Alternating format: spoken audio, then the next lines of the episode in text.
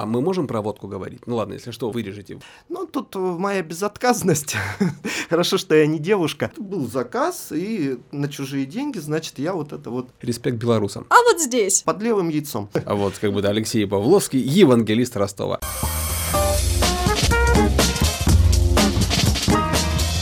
Всем привет, это «Наши люди», подкаст городского репортера. Сегодня у нас второй выпуск, я Андрей Рослый. Я Татьяна Галинова, и сегодня мы говорим с Алексеем Павловским, директором агентства «Бонус Медиа», краеведом, журналистом, организатором культурных проектов в Ростове, и мы подготовили на вас небольшое досье. Алексей Павловский, ростовчанин, журналист, краевед, просветитель с 2008 года, генеральный директор «Бонус Медиа». Начинал карьеру на радиостанции «Эхо Ростова» с 2005 по 2007 год, главный редактор издания издания «Деловой квартал». За спиной такие крупные проекты, как «Тотальный диктант», «Bridge of Arts», фестиваль уличного кино и «Библиорин». Уверена, что я назвала далеко не все, но более яркие, скажем так. Ну, не все за спиной, Некоторые, еще, Некоторые сказать, продолжаются, впереди. да, и развиваются. Библиоринг э, специфическое название, скорее всем известно как «Открой рот», А он самый, да. по чтению вслух для взрослых. И э, страница в этом году 20 это для старшеклассников. Ну так расшифруем. Ну, как да? я понимаю, это просто обобщенное название, а там Да, просто а- подразделяется. А все вместе это Межрегиональная федерация чтения с ужасным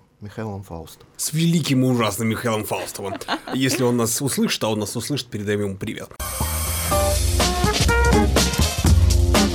Мы затронули тему мероприятия. Их действительно за вашей спиной огромное количество. А каких мероприятий не хватает Ростову? Ростову не хватает э, мероприятий, которые э, были бы уникальны для страны и для мира. И у Ростова есть все для того, чтобы такие мероприятия придумывать, проводить, но нет, э, скажем так, э, тех ресурсов и той поддержки, которая необходима всем этим идеям, знакомствам, контактам, потому что, ну, вот даже там тот фестиваль, да, которым я горжусь, он единственный в России, фестиваль грамотного общения, Руфест, он был первый и до сих пор остается уникальным форматом. Он буксует и не развивается, тормозится, а ровно из-за того, что да, контакты хорошо, да, а, Ростов люди есть, но а, для того, чтобы он развивался, нужно подключение неких ресурсов, некое желание партнеров коммерческих, государственных, э, чтобы сделать здесь интересное событие, о котором будет говорить вся страна. То есть Руфест, ну я поясню, да, это фестиваль а, тех, кто неравнодушен к русскому языку, и это совершенно такая бесплатная инициатива. То есть ходишь, гуляешь по улице Пушкинской или там по улице Садовой, раз смотришь лекции, читают. Подошел, послушал, обрадовался, пошел дальше или остался. Но вот за этой инициативой, когда все бесплатно, все вроде бы легко, свободно и прочее, стоит огромная подготовительная работа. Вот как задумывался Руфест и вообще почему он появился? Ну, э, Руфест вырос из, э, в свою очередь, уже э, не наших новосибирских проектов. Один из них это «Тотальный диктант», который тут в одно время меня называли экспортером да, новосибирских проектов на юг, на юг страны, потому что сначала это был «Тотальный диктант», потом это то, что связано с чтением, да, ну, они перекликаются по идеологии, да, ну, т- тот самый «Открой рот» и, и- и страница. Вот сначала появились они, но одно дело отдельно стоящий там тотальный диктант, потом открой рот, а другое дело, когда это неделя, посвященная русскому языку, и тогда у нас одно работает на другое. Потоки перетекают из одного в другое. Вообще изначально задумывался фестиваль как способ привлечь внимание к тотальному диктанту. То есть мы разогревали публику в течение недели, чтобы она в субботу приходила писать диктант. Э, Ждать вообще Руфест в этом году? Профест у нас традиционно проводился в апреле. В этом году мы отклеились от тотального диктанта, потому что он очень рано про- проходит, а у нас уличные мероприятия. В этом году там что-то прям совсем начало апреля. Холодное все-таки для Нужно даже много для чая, Ростова. много чая, теплая время одежда. года, да, мы бы уходили, поэтому изначально и не планировалось приклеиваться. Важное, что приобрел Руфест в прошлом году, мы провели книжный, книжную ярмарку, книжный фестиваль. То есть это прям вот очень большой был шаг вперед, потому что о книжном фестивале мечтали многие в Ростове и говорили, что он там необходим, нужен и так далее. Но в итоге э, пришлось делать это вот э, самому. И в этом году, э, посмотрев на наш опыт, правительство Ростовской области решило делать свой фестиваль. И тоже в апреле Ну, вот, по А, и получила, что удивительному, у вас наложением... удивительному совпадению Казалось делать, бы. и делать его сами они решили. Поэтому э, ну, проводить э, два мероприятия один друг за другом так могут делать только в Новосибирске. вот тот самый ужасный Фаустов, да. Я ни с кем не собираюсь ругаться, поэтому мы, может быть, сделаем, если все совпадет, как мы хотим, сделаем летом.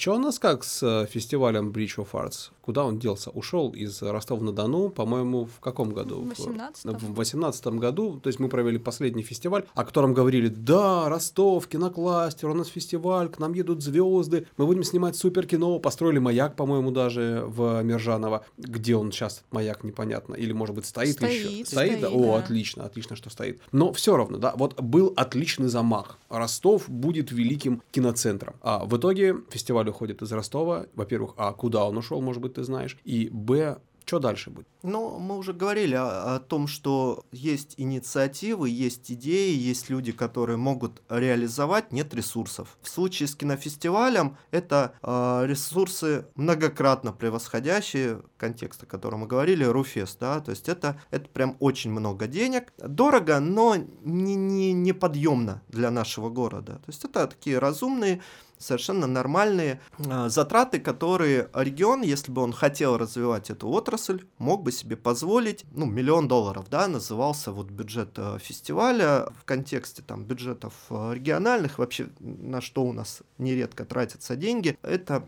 немного, при том, что там бюджетные средства и вообще деньги как таковые всегда и нужны, то есть это очень часто обмен услугами, да, и бартерные всевозможные вещи, но которые необходимо оценивать. Но в любом случае нужна поддержка и руководство фестиваля, а это инициаторы не только ростовчане, но тот же Олег Токтаров и Сергей Багиров, которые вкладывались своими деньгами в первые вот те три, там, четыре фестиваля, которые прошли. Нельзя делать бесконечно. Были обещания, которые не сдержаны, ну и, соответственно, люди перестали просто вкладывать свои деньги в регион, видя, что региону это, ну, региону в лице властей не нужно. Но Ростов был продемонстрирован людям, принимающим решения о съемках, как место, как э, локация да, для фильмов. И фестиваля нет уже полтора года, да, он последний был в октябре 18-го. Съемочный процесс здесь не останавливается. Вот совершенно недавно, там, 23 февраля, люди вызывали полицию да, на ограбление инкассаторской машины, которая, по сути, оказалась... Ну, это съемочная площадка была еще одного э, сериала с звездами первой величины, который снимается здесь.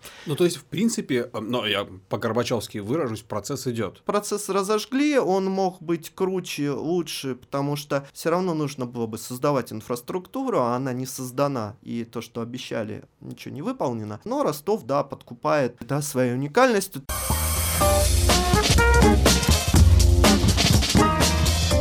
По образованию вы не журналист, вы Я юрист, по Юрист. образованию.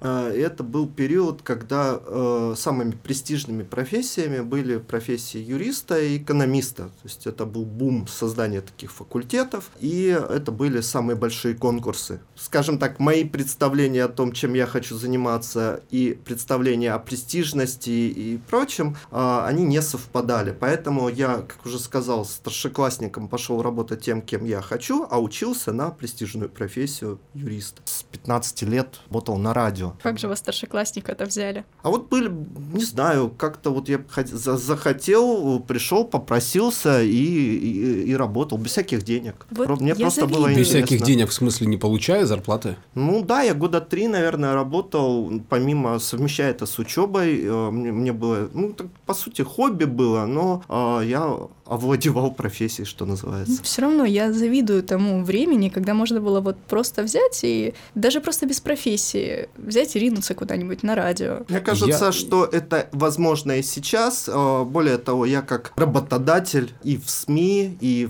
в других проектах постоянная нехватка людей, которые хотят что-то делать. Слушай, а вот давай поговорим. Ну, что ты, правда, не остался в журналистике? Эм, закончилась журналистика того рода, когда ты себя э, чувствуешь независимым. Понятно, что вопрос независимости – это субъективное да, ощущение, но когда тебе не говорят, что писать или что не писать, когда ты выбираешь темы, выбираешь темы, которые должны быть или могут быть интересны твоей аудитории, когда ты пишешь э, так, э, чтобы были представлены все стороны.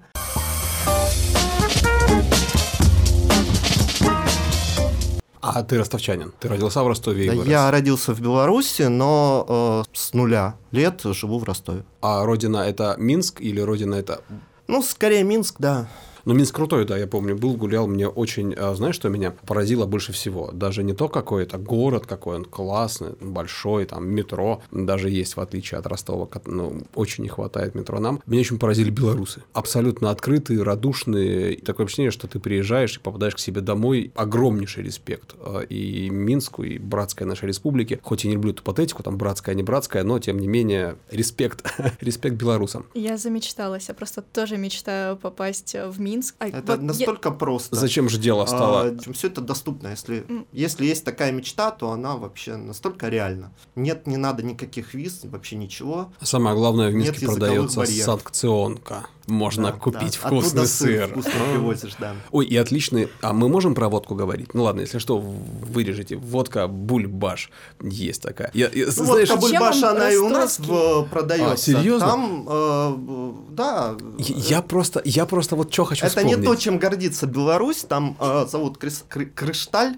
Кришталь? А, да, кристалл. Там совершенно удивительные настойки. И, конечно, везти из, из Беларуси надо их. Я почему про бульбаш вспомнил? А, Я был в Минске на конференции, поселился в каком-то мини-отеле, не помню. И я захожу в свой номер и по традиции открываю мини-бар. В холодильнике стоит. И как ты думаешь, из чего мини-бар состоит? То есть он доверху заполнен водкой бульбаш. Там, кстати, э, лайфхак, да, в гостиницах стоимость алкоголя, вообще продуктов, конфеты, кстати, классные. Отличные а, конфеты. Коммунарка. Стоимость такая же, как в магазине. То есть, э, если мы в российских гостиницах привыкли, что бар там и, все Ну это да, там в, в разы дороже, то вообще пускаешься, покупаешь по магазинным ценам. И можно покупать водку после 11. О- Да. Ого!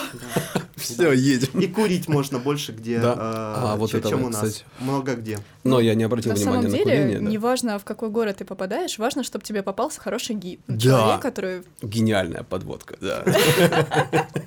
Я, кстати, по Минску тоже могу водить. Ну, вот. Серьезно? Поэтому, когда вы, да, спросили, а, куда бы, ну, вот самое, самое логичное. Потому что я там часто бываю и, и много читал, и, и видел, и знаю. Что очень круто. А Мне тебя очень не хватало в Минске, потому что ходил сам.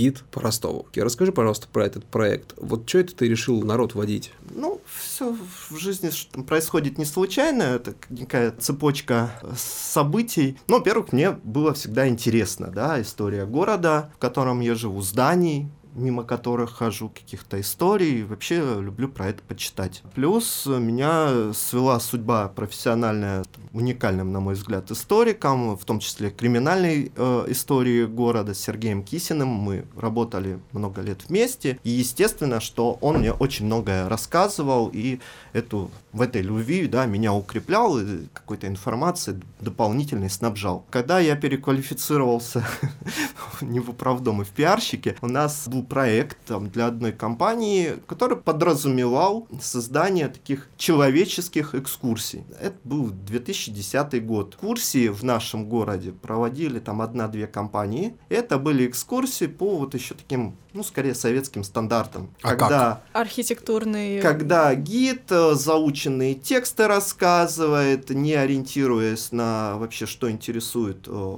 ту группу, которую которая ему досталась. Да, посмотрите налево, посмотрите направо, город был основан. Ну, вот такая вот вещь. А нужно было сделать так, чтобы экскурсии были интересны ростовчанам, не приезжим людям, которые здесь ничего не видели и не знают, и любая информация будет воспринята с благодарностью. А так, чтобы заинтересовать историей жителей города. Ну, то есть это гид по родному э, городу, да? То есть гид родного города. Ну, по сути, да. М, интересно. И э, разработав эту экскурсию, посмотрев на реакцию э, ощутив себя в качестве гида. То есть у меня даже не было риска определенного, да, когда вкладываешь свои деньги и экспериментируешь. Нет, это был заказ, и на чужие деньги, значит, я вот это вот самовоплощаю. Я понял, что это получается, что э, есть хорошая реакция, и что это стоит продолжать. Ну, собственно, вот с 2010 года, 10 лет, кстати, в этом году, как я вот э, гидом кидываюсь. На самом деле я знаю, как можно было прекрасно пройтись по Ростову с пользой, потому что я активный потребитель э, Ютуба и наткнулась на прекрасный, замечательный, да, канал, это «Взгляд москвича». Новый выпуск из серии «Глазами москвича». Сегодня мы будем гулять по Ростову-на-Дону. И чтобы эта прогулка была более полной и интересной, мы будем гулять с Алексеем Павловским, создателем проекта «Ваш персональный гид. Скажите, как вас затянули в этот проект? Как вообще это все получилось? Ну, тут моя безотказность. Хорошо, что я не девушка. А, моя безотказность а, сыграла. А, а, дело в том, что, ну, если просят что-то рассказать или о, о чем-то поговорить, э, я, как правило, соглашаюсь. Этот канал, э, его автор просто бросил клич, э, там, кто бы мог мне показать, вот буду в Ростове на мероприятии, хочу снять... Экскурсию, Я да? не знаю, это фильмом, наверное, нельзя назвать, ну, вот какой-то такой вот, да, свои впечатления о городе, ну, нужен кто, кто поводит. В общем, так меня порекомендовали. Можешь? А это Какие был проблемы? лично ваш маршрут или вы как-то вместе его разрабатывали? Та, Почему именно такой? Там маршрут был продиктован обстоятельствами. Автор приехал сюда, по иронии судьбы, на мероприятие фестиваля российско-белорусской дружбы. Удивительное дело. Он у нас там в конце сентября ежегодно проходит. Вот. И, естественно, он был занят на каких-то вот мероприятиях э, этого фестиваля, а в свободное время значит, вот мы что успевали, то есть вот его выгнали из ДК Красный Оксай, да, ну, областной дом творчества, да, на Карла Маркса. Вот мы, собственно, поэтому оттуда и начали экскурсию. На самом деле, очень многое осталось за кадром. Там вот я потом читал эти 800 комментариев, э, ну, как бы упрек, вот там, Тони... На самом деле, все то, что перечисляли люди, я этому другу теперь уже все это показывал, ну, вечернее и ночное время. Ну вот, а, и, и бары мы все посмотрели. Так, зашли и вышли сразу, да? Конечно, ну, конечно, да, интерьеры оценивали. Да, да, да.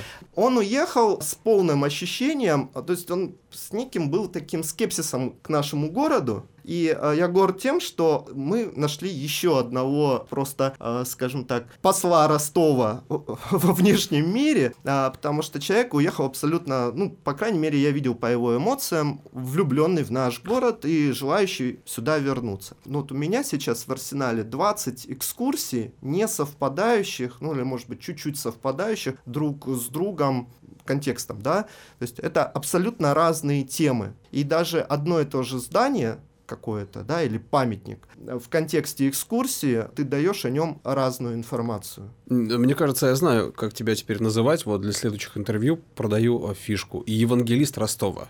А вот как бы да, Алексей Павловский, евангелист Ростова. А, мне кажется, что такие экскурсии, такая деятельность, это то, что ну, открывает глаза на Ростов. Я немножко опробовал на своих знакомых э, в новогодние праздники экскурсию в жанре стендап. Вот. Э, О, это как? Ну, это когда я там чего-нибудь э, попутно еще шучу и высказываю свое, свое мнение, иногда ироничное, а, по поводу того, что мы видим за окном.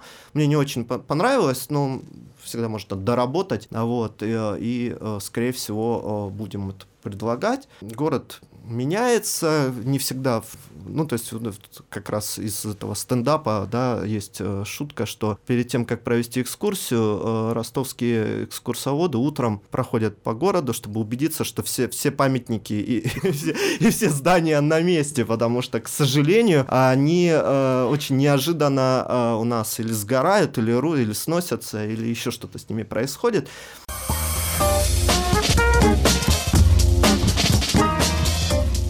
Недавно совершенно общался с коллегой-журналистом, а коллега не из Ростова, из Красноярска, потом живет в Москве, в Петербурге, ну, стандартная тема, проводил экскурсию, ну, настолько, насколько я могу ее провести. Собственно, рассказываю про Ростов и говорю, что очень много народу поуезжало, и сейчас в Москве живет целая ростовская диаспора, и, в общем и целом, неплохо себя чувствует, и она задает мне вопрос, почему ты не уезжаешь из Ростова? Я, ну, естественно, я так на пафосе, что вот, я там люблю свой город, хочу развивать что его. я авиацию бросил. Да, да, да, да, да, да, да.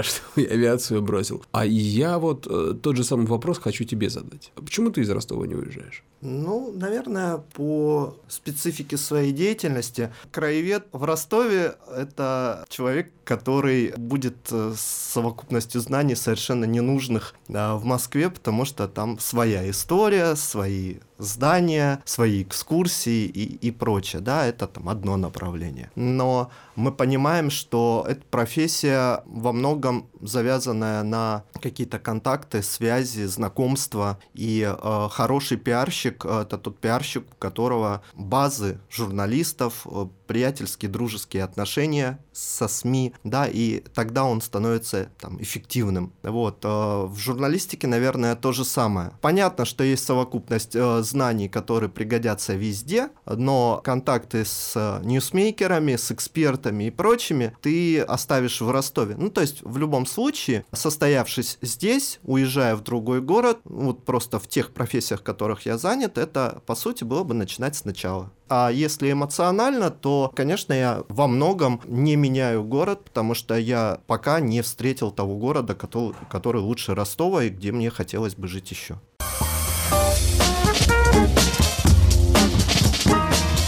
Есть любимая байка о Ростове, до сих пор не знаю, байка это или нет. Вот та самая наша знаменитая площадь под яйцами. Ну, то есть тоже ведь байка есть, а как появилось название и почему. Собственно, якобы вот та самая выдающаяся часть коня была при приделана к уже созданной скульптуре. Правда или нет? Ну, я склоняюсь к тому, что да, но под рассказывает, яйцами. Э, что э, Вучетич, э, создававший эту скульптуру для Мамаева кургана в Волгограде, да, изначально эта скульптура называлась «Освободителем Царицына», посвященная событиям гражданской войны. А, она оказалась излишней для мемориального комплекса в Волгограде, и э, он тогда эту скульптуру передал в свой родной город. Вучетич у нас здесь учился, заканчивал э, училище, и пригласили, ну, были доделки-переделки, естественно, да, и вместо Царицына, значит, это э, стало памятником, ну, первоконником первой конной армии. Добавили, значит, тому седаку э, характеристики, значит, э, свойственные для э, буденного, и это буденный, да, восседает на лошади, и он реально э, восседал на лошади. Когда буденный приехал на открытие этого памятника, он осмотрел и сделал одну поправку. Ни он, ни его казаки на кобылах никогда не скакали, только на конях, на скакунах. Небольшая поправка, я бы сказал. Да, а так все ему понравилось. Но он же не думал, что все будет воспринято буквально, и действительно э, надо было открывать этот памятник. И там за какое-то короткое время, говорят, что за ночь, опять же, добавили кобыле то, что отличает ее. Я вот... Вернее, коня от кобылы. Да. Я вот знаешь, что думаю? Кто принимал заказ? То есть, алло, это мастерская, нам срочно за ночь нужно изготовить. Не, ну я на, так думаю, что эти скульпторы также здесь были на, на открытии, все, все, все были. Ну вот, все это доделали. Ну, и э, Э, этим отчасти объясняется, что так немножко непропорционально все это получилось, потому что делалось уже отдельно и потом ну вот не для, для не ростовского человека это мозговзрывающая история, когда ты в новом городе, и тебе кто-то говорит, а давай встретимся. Ты такой, да, конечно, вот где было удобно. Он такой, а вот здесь. Да, и... под левым яйцом.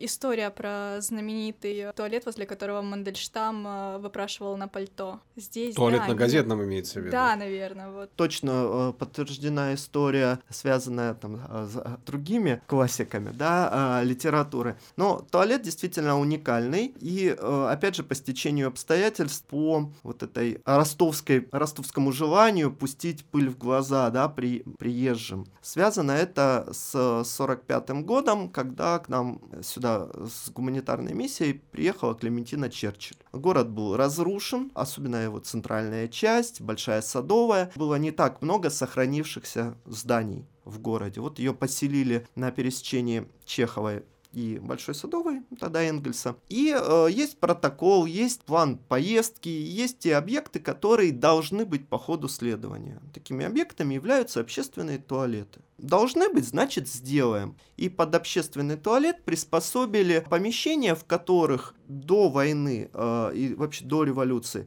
располагалось так называемое общество поэтов. Э, то есть это было небольшое такой кабак, заведение, где была сцена, э, где э, собирался ну, тот, на тот момент бомон, творческая, значит, элита города. И они там, кто стихи читал, кто какие-то постановки делал.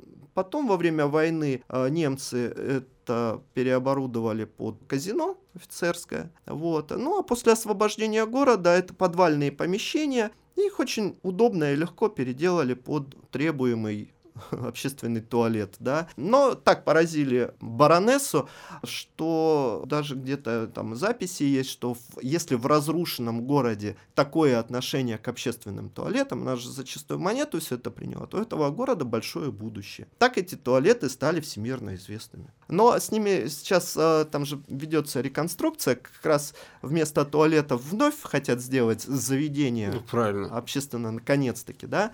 А там же э, вот э, в конце 80-х, в начале 90-х э, художники делали выставки.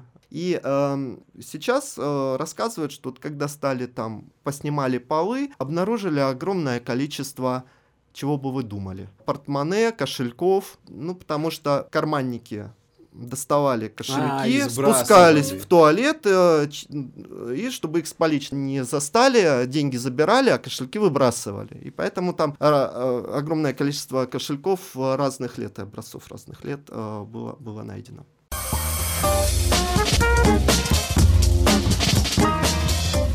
Ну, это очень обширная тема. Как бы, в принципе, ростовчане разделены на два лагеря, которых э, реконструкция города как бы не касается, те, которым она, в принципе, ну, очень сильно не нравится. Вот к какому лагерю бы вы себя отнесли? Ну, конечно, я к э, тому лагерю себя отношу, который за сохранение того, что есть, потому что все эти объекты, они являются объектами показа, да, и, ну, на самом деле, если уже отойти от профессионального, да, если бы я там даже не был экскурсоводом, там, не зарабатывал бы на этом денег, то уникальность Ростова э, в том числе и в характере застройки, и не всегда эти, там, здание, каждый сам по себе архи- является архитектурным там, каким-то шедевром или событием. Но в комплексе, вот своими кварталами, они создают определенный колорит, который так ценен, которым так ценен э, наш город. Недаром его сравнивают, ну вообще говорят, что вот городов со своим лицом уникальным в России, даже в Советском Союзе было не так много. Вот э, в России, ну традиционно называется Санкт-Петербург, Москва. Всегда в контексте Советского Союза говорили об Одессе, о Баку, вот. И вот в, ряде, э, в ряду таких городов э, всегда называется Ростов. Э, но если мы будем э, все сносить и э, строить строить унифицированные многоэтажки, то мы этот уникальный облик потеряем, не будем ничем отличаться. Действительно, Ростову повезло в том, что э, здесь вот так вот все сложилось, э, вот это стечение разных народов, разных верований, плюс деньги, то есть эти народы, эти верования могли построить то, что хотелось построить, построить красиво, с э, нашим этим южным колоритом, с этими дворами, да, вот совершенно неповторимыми, в которых сейчас, которые сейчас играют то Одессу, то Баку из-за недоступности стоимости одной и там дороговизны другого, да, а, вот, э, ну и там благодаря небольшим там и нашим в том числе усилиям, что у нас кинопроцесс возродился.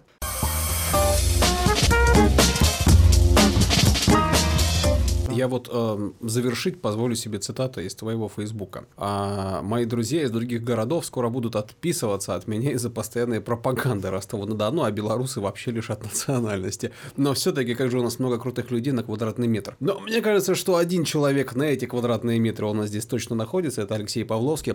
Спасибо тебе огромное, что пришел, поговорил, поделился, пошутил, выпил с нами чаю и всего самого-самого хорошего в дальнейших твоих проектах. Да, спасибо вам большое. Это была Спасибо вам. крайне познавательная, приятная беседа. А это были наши люди. Мы прощаемся. Пока.